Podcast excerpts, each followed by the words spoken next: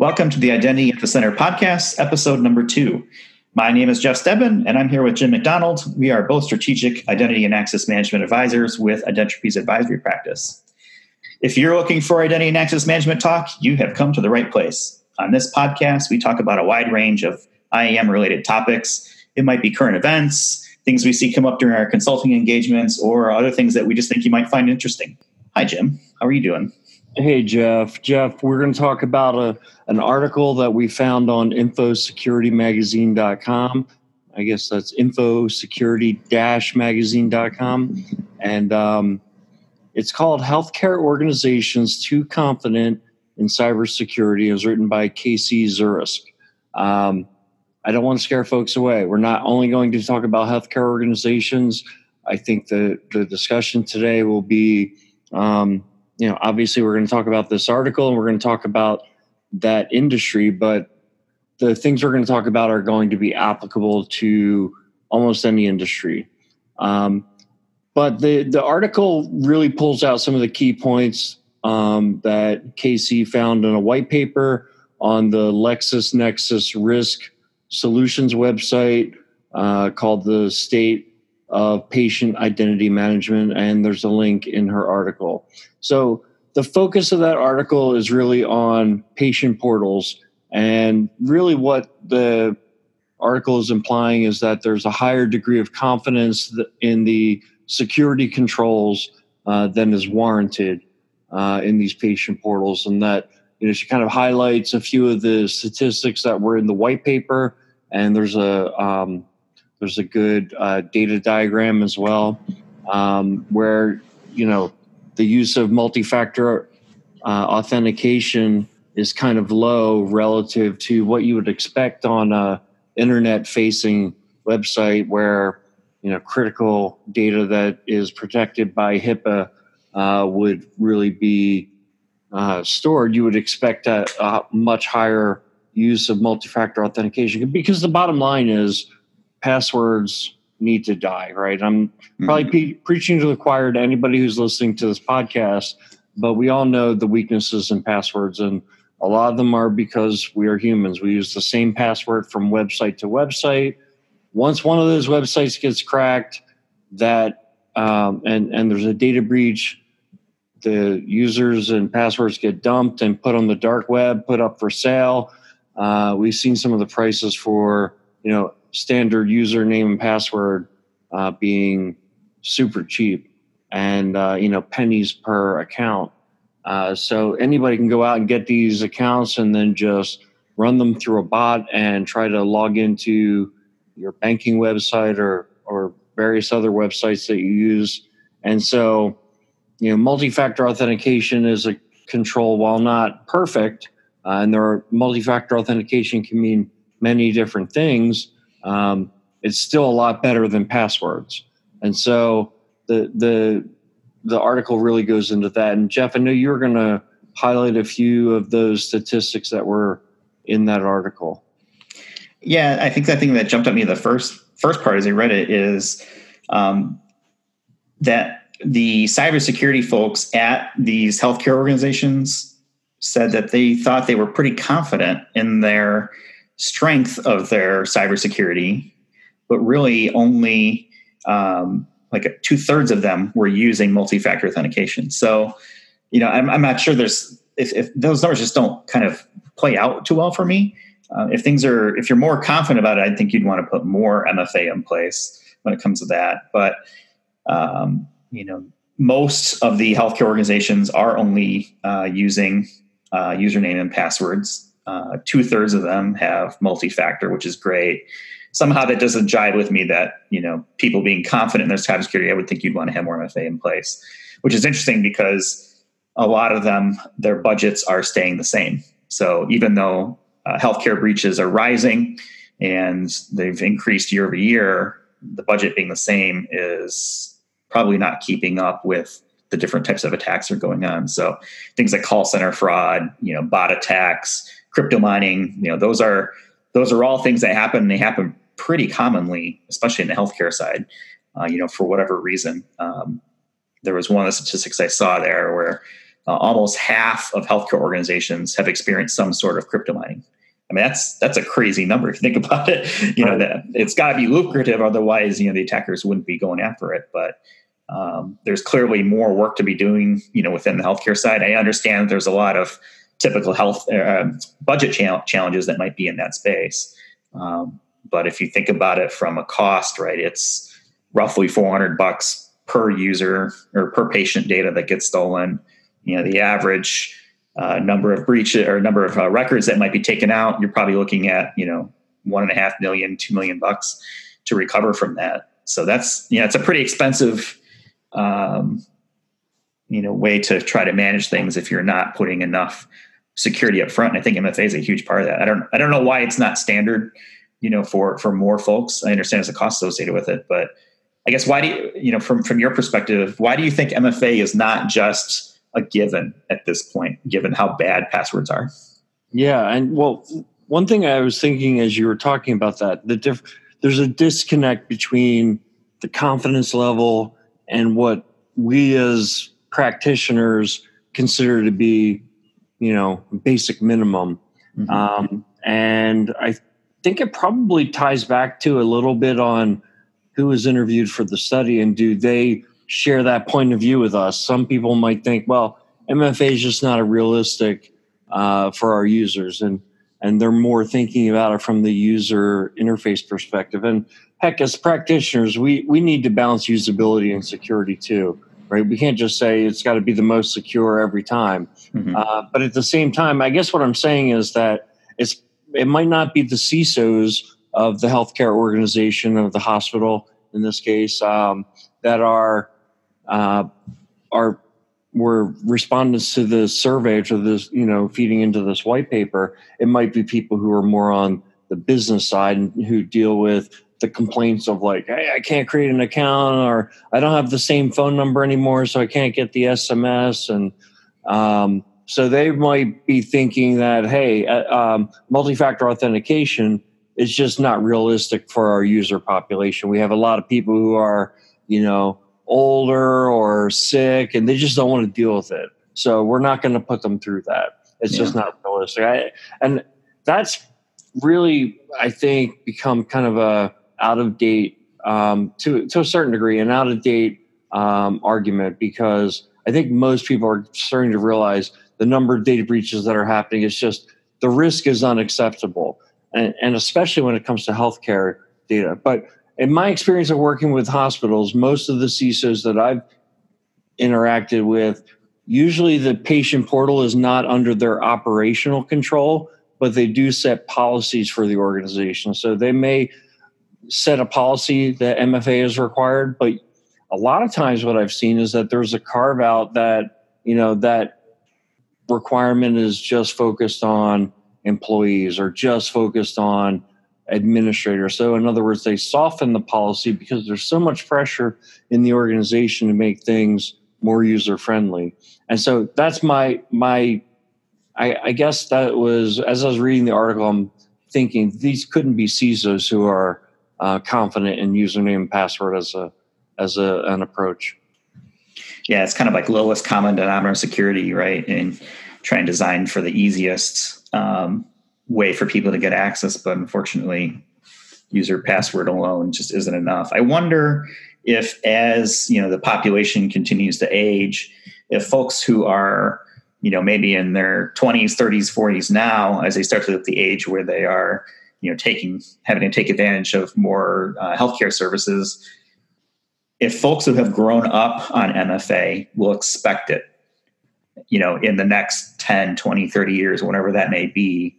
Whereas the folks who maybe who are using it today that are on the upper end of the range, you know, the age range, didn't really grow up with that. And it's not really second nature to them like it is for, you know, whether they're practitioners or even just, you know, folks who have have had more experience with it. I think of things like Apple, right? They they have MFA on, you know, on their iCloud accounts um, you know whether it's whether it's perfect or not is kind of irrelevant to me. You know they have something, um, but they've made it easy enough where the vast majority of their users, you know, seem to have it enabled and are taking advantage of it. And I wonder if that will extend to things like patient portals, you know, in the future. Yeah, I, and I think that I, look, my dad does not have a smartphone. Um, it's kind of mind blowing, but it's just he doesn't have a place for it in his life. He has an mm-hmm. older computer at home. Uh, I know other people who have a smartphone and don't have a computer at home. So, and usually the people who have the smartphone and no computer at home are more, um, you know, in the workforce today still. So, um, yeah, I think you're right. I think that uh, from my perspective, it's ubiquitous, right? But I'm a technology person, and I have to keep reminding myself that even though I think that you know multi-factor authentication is simple and using authenticator apps is simple, uh, I think for a lot of people it's not. Yeah, that's true. I mean, you're trying to balance that is is certainly interesting. It just you know MFA, all the things kind of should be the motto, but you know, you have to kind of balance that that usability with the security, which I get. And I think there's probably some more interesting technologies that are coming down the pipeline that will make MFA easier. I think of things like Windows Hello, right? You can look at your computer and it'll authenticate you. Um, that just became FIDO2 um, certified, so that'll be interesting to see how Microsoft is able to leverage, you know, the the true password exper- passwordless experience when it comes to log into Windows. You know, Apple, you can already log in with the Touch ID. You know, behind the scenes, though, there's still a password somewhere. Um, when I, you know, we've been hearing the passwords dying for years. I, just, I don't, I don't see it quite yet, but it seems like it's always getting pretty close here, especially over the last couple of years. Yeah, you know, I've noticed. I'm an iPhone user, so I've noticed when I go and register with a, a website or an app, Apple will say, "Here, use a strong password," and you look at the password that it's recommending, and it's one that nobody could ever guess. Right. At the same time, there are a lot of websites that say we can't accept this password. you know, it goes outside of their password policy. But just assuming that it does go through and you register, now it works with my iPhone, and as long as I have my Apple ID and everything is syncing up with the Apple Cloud, it'll work with my Apple laptop. But if I go to a Windows computer, you know, I'm never going to know that password. I'm never going to be able to log in except within that ecosystem. So it's kind of a partial solution. Yeah, it's a little bit of pain in the butt, right? Because you've got to, you know, go into your iPhone, find your passwords. It's buried in the settings. It's just it's not a user friendly experience. Um, I like LastPass. That's the one that I use. So I have that set up across my iPhone, both my Mac and my Windows and my and my tablet. And I've made that actually my default password manager for my iPhone and for my tablet so that everything kind of stays in sync. It's not a perfect solution, but it works, you know, pretty well, you know, good enough for me, uh, at least from a from a management perspective to be able to, you know, keep track of the different passwords I'm using for different sites. I like it too. Everybody who I've ever known who uses it are either uh, technophiles or IT people. Yep. So I don't think it's a good solution for like you know to solve this problem for patient portals but no. i do think if you know as an individual you want to put up the best defenses for yourself it's it is a good solution. Yeah definitely.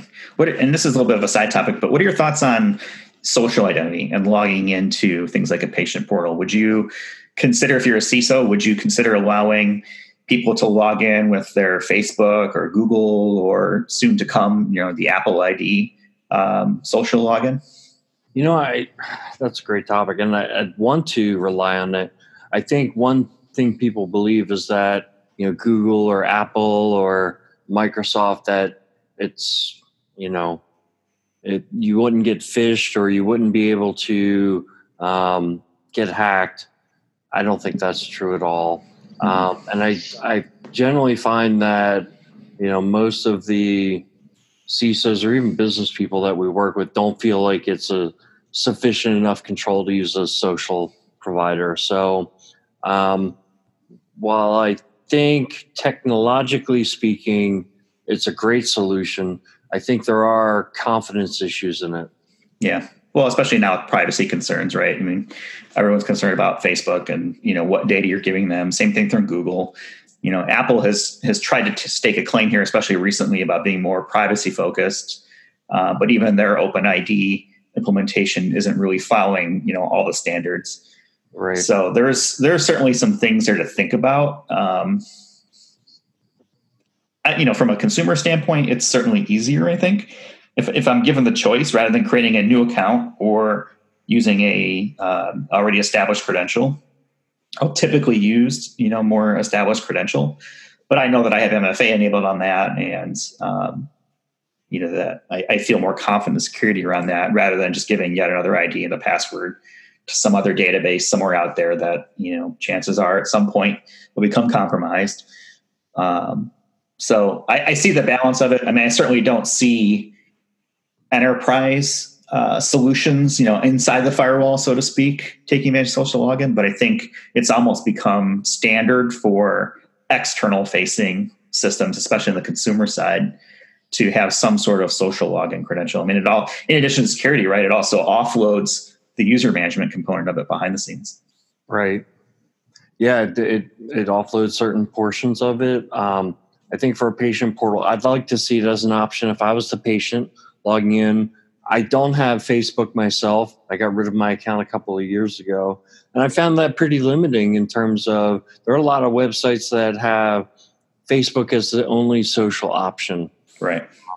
Usually, Google is one of them, and I do have a Google account, of course. Um, and uh, so, yeah, a lot of times I'll use that as well. And if that's an option, I generally prefer to use it. Yeah. So let's talk a little bit about priorities because something that comes up quite a bit, right, is what do you do first? Um, money is typically something you have to be very concerned about when it comes time to budget and resources.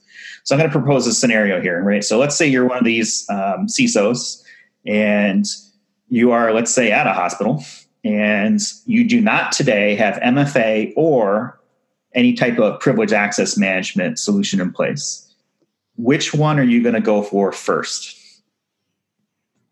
It's a good question. So, um, I think the scenario that you're proposing is talking about I'm the CISO at the hospital, and um, I have a separate budget for internal, separate from my uh, patient portal. Right, patient portal is something that is generally budgeted outside of uh, IT or at least outside of information security. So, working with my budget, um, first, and there's a big difference. So, I've worked with some very large hospital organizations where they have you know dozens of locations. I've worked with single location hospitals mm-hmm. in the past, and generally speaking, their budgets differ quite a bit, especially for identity and access management or for information security in general. Um, first thing I would always want to do because it's free is have good policies, you know, and, and policies uh, that enforce, you know, HIPAA guidelines and kind of need to know. So I'd I'd want to work within a framework specific to my industry and make sure that my policies align with those industry standards at a minimum, right? And you really, if you're getting pushback, at that point you you need to say timeout these are things that we are forced to comply with from a regulatory perspective um, within that you need to have good controls for you know knowing who has access to what having appropriate levels of assurance on login so that's you know whether that's mfa or password username password whatever it is you need to make sure that you have those highlighted or those accounted for in the policy. And then you need to guard the keys to the kingdom. So identifying what is privileged access and and uh, making sure that you have appropriate controls around that. Now, then the question becomes: if you're on a shoestring budget, how do you get in compliance with those policies? Or, or more directly to your question, is if you're having to choose. Mm-hmm. Um, so, I think um, you know when you're balancing that that need to secure the data with that tight budget, uh, you need to prioritize. And your question, I think, was okay, if your two choices were privileged access management and MFA, I would say it, it, to start off with, you know, I, this is I'm, this is a bit of a cop out answer, Jeff. I, um, I, hear it coming. You hear it coming, right? Because I gave you the big intro. Right. But I think you need to do at least a minimum amount of both. Okay, like for example, MFA, you need to have MFA for administrative accounts. All right, if people are, are logging into, say, your Office 365, or into your Google Apps, whatever you're using. Uh, it's on the internet, and you're talking about like your top level administrators. I'm sorry, you need to enable MFA for those folks. Okay. Okay. On the privilege access management side, I think you also need to have some controls. And I, you know, here's the thing with MFA and with privilege access management, what would hold you back from, you know, just going and doing both? If money wasn't a concern, it would be kind of cultural issues. So with MFA, sometimes it's hard to roll out this new service to all of your users. I mean, we don't, we're, we're talking abstractly about quote unquote users. You know, do these people understand the technology? Do they have a device that can be used as the second factor, or are you going to have to buy uh, keys for them and things like that? Mm-hmm. And on the privileged access side, there's users there as well. I mean, you're talking about, you know, vaulting passwords, um, you know, vaulting service accounts, things like that. But I really do think at, you know, kind of that minimum level for PAM, you need to be vaulting shared passwords. So, you know, ideally you're doing something where you are, um, you know, nobody knows what the passwords are. I, I mean, we've we've worked with clients before where they keep the passwords in a spreadsheet and a you know encrypted spreadsheet or password protected spreadsheet. But I mean, let's be realistic. If if you gave me a copy of a password protected spreadsheet, I'm sure I could find some script that would break it in in no time. Yeah, it's pretty trivial. It's very trivial. So I think you need to be doing a bare minimum level of each, right? You can go out and find even if it's the cheapest solution for that password vault, you know, just don't ignore it. And then you need to do MFA for your administrative accounts. You know, where you get the bang for the buck next, I think, is going to be you're going to have to look at both those scenarios and say, which of these can I, you know, look, I'm a big, I'm a big proponent of um, doing your risk and reward analysis. Uh, obviously, with PAM, there's a ton of risk in that if somebody fumbles their uh, privileged credentials, you could have a major breach of all kinds of data. Um, but a lot of times, the investment to actually go ahead and you know properly vault all those passwords, all those service accounts, which you know you might not even know what they're being used for anymore. Um, monitoring administrative sessions that's a big investment. It's a program. Mm-hmm. Um, on the MFA side, I, I kind of went over some of the objections that you're run, run into there. So, where's your risk and reward? I think if you are an organization that has a lot of your services in the cloud, um, you're using you know Salesforce and you're using Workday. I think you get more bang for your buck by doing MFA. If you're an organization that still has most of your assets kind of behind the firewall, I think you probably get more bang for your buck by doing um, privilege access management and making sure that the guys and gals who have keys of the kingdom, you know, don't really, you know, that you, you're temporarily issuing access and that you're automatically logging them in. In other words, people don't know the passwords. Um, that's where I think you would get the, the best value. I think that's a very logical, well thought out plan of attack. And I think, yeah, you cheated a little bit on the answer, but I'm going to give it to you. judges, judges are giving me a thumbs up. I like the idea of splitting it because you, you can spend a little bit here and a little bit there and see a, a, major improvement from a maturity standpoint, doing a little bit of both versus trying to focus on just one, which might take you longer. So, you know, I like, you know, definitely admins, you know, people who who need the MFA in place and should have it because of the privileges they have but then also you know vaulting those shared accounts um, services you know those sorts of things is makes a lot of sense. So yeah i totally agree with you know what you just laid out. Thank so you. we're gonna we're gonna award you a point. I'll take it i'll take it. Um, you know i was going to point out one thing which is something i brought up in that whole answer which was you know you might get objections from people who don't want to use their smartphone for corporate business because they're paying for their phone. They don't want to get they don't want to install the Microsoft Authenticator app or or whatever. And right. how about you? There's people out there shaking their head like, "Come on, that doesn't happen." That I, happens. I, I swear it happens. We run into it, right? Yeah. And there's like this expectation, right? That well, if the company is putting making me put this on my phone, then they have to pay for it. Right. I, I just I don't, you know, there's a lot of different schools of thought of it, obviously, but I don't subscribe to that. I think that if you're being asked to, you know, if you're being given access to something that you have it within your rights to try and make sure that you're following, you know, proper security guidelines around that, or just don't access it on that device. Yeah. Um, but yeah, the whole putting things on phones that always has kind of bugged me, but certainly happens quite a bit, you know, in all the conversations we have. But then you start to look at other things too, like you you can always do things like YubiKeys or you know other types of you know physical tokens you can hand out. But, yeah, the physical tokens only becomes a real concern when you get into we need to buy a lot of them, and then we need to have life cycle management for them. Yep. And you know if it's we're only going to reserve them for when someone's being a butthead and doesn't want to use their phone, okay, and maybe you're buying a hundred of them and it's not that big of a deal. But um, yeah, if you have to buy thousands of them and then manage the life cycle because people are going to lose them. I mean, that's human nature. Um, then it can be, uh, you know, less attractive of a solution.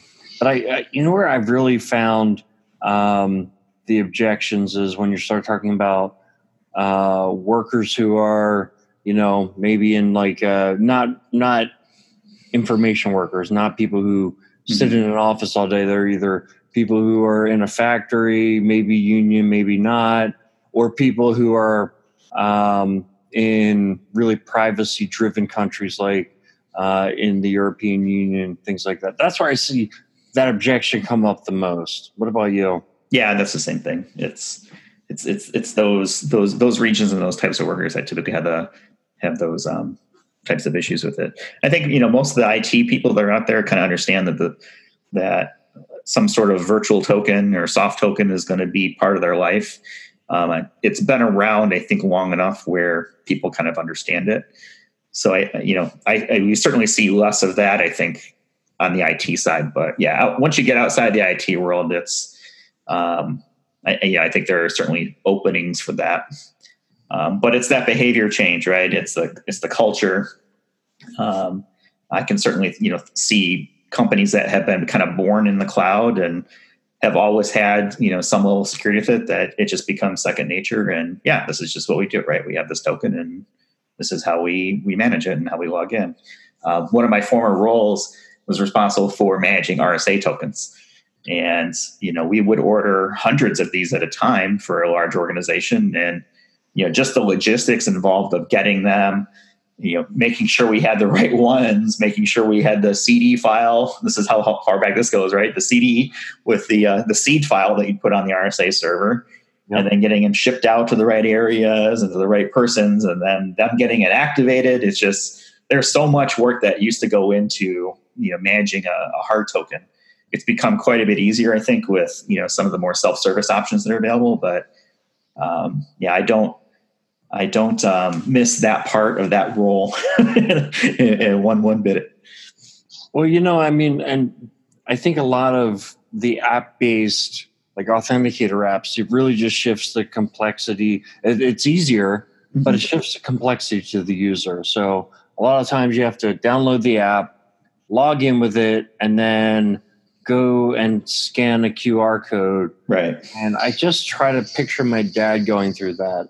Like, he could never do that. He would just, he would, unless he absolutely had to do it to get like his, his money or something like that, I think he would just throw in the towel. Um, so yeah, that's so it becomes a fallback is like the SMS text, yeah, which it's better than nothing, but certainly not the most secure method to deliver, you know, a token. Correct.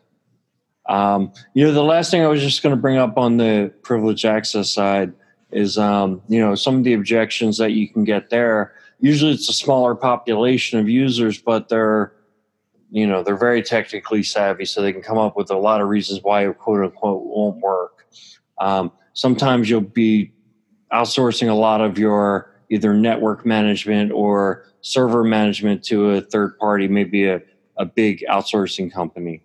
Um, and they may have contractual objectives, uh, objections. Mm-hmm. Um, you know, so again, I'd say start small, vault passwords. Um, that you know the best would be check in, check out, or automatically log in. But even if you could just implement it and focus on some high risk servers, and then expand, you know, kind of land and expand, if you will. You spread your your breath over time. You get those contractual objections, eventually the contract is going to have to be renewed. Make sure to get those requirements put into the next contract. Um, things do change and attitudes do change, especially when you get something up and it's successful and you have internal stakeholders who are saying, This is actually good. It's great. I don't need to worry about remembering my password anymore. Because I think a lot of the objections to PAM start out they're they're given as logical objections. Well, what if you know it's two in the morning and somebody calls me and I don't have access? You know, what am I supposed to do? Call and wake somebody up? And it's like, oh, okay. But behind the scenes, I look. I was a system administrator, so I know it's kind of like you like having that level of access that nobody can look over your shoulder or you know stop you from doing anything. Um, I used to be in that role, so I kind of get that feeling of power that you want to maintain. And when that gets taken away from you, you lose that power, and it's not a great feeling. Um, so that might be a little bit behind it, but I feel like you know all you can do is is win them over by doing a good job. If you don't have the kind of the ability to just drive down, this is what we're going to do, whether you like it or not. And so I'd say get something small started, especially if it's budget driven, and then expand the service over time as you get more budget. You can add more licenses, add more endpoints, and eventually you have a good privileged access program going. Yeah, I think once you get it started, right, it becomes easier to show the value of it, being able to demonstrate with numbers, right? Here's here's what we're protecting from now. Here's where what's not being protected, and being able to justify additional spend by um, by using metrics, you know, is is another good way to to get things going. Yeah. All right. Well, I, I, I think we've we should probably leave it there for now. Um, so I think the the summary is let's start with MFA on the admins. Let's get you know a little bit of a vault set up. Start with some some core systems, and then, like you said, land and expand. Move from there. Generate if you can some metrics to drive awareness around the effectiveness of of what you're doing, and try to get more budget that way. Yeah. All right. Well, I think we'll we'll call it for today, and uh, thank everyone for listening. And we'll talk you down the road. Thanks all.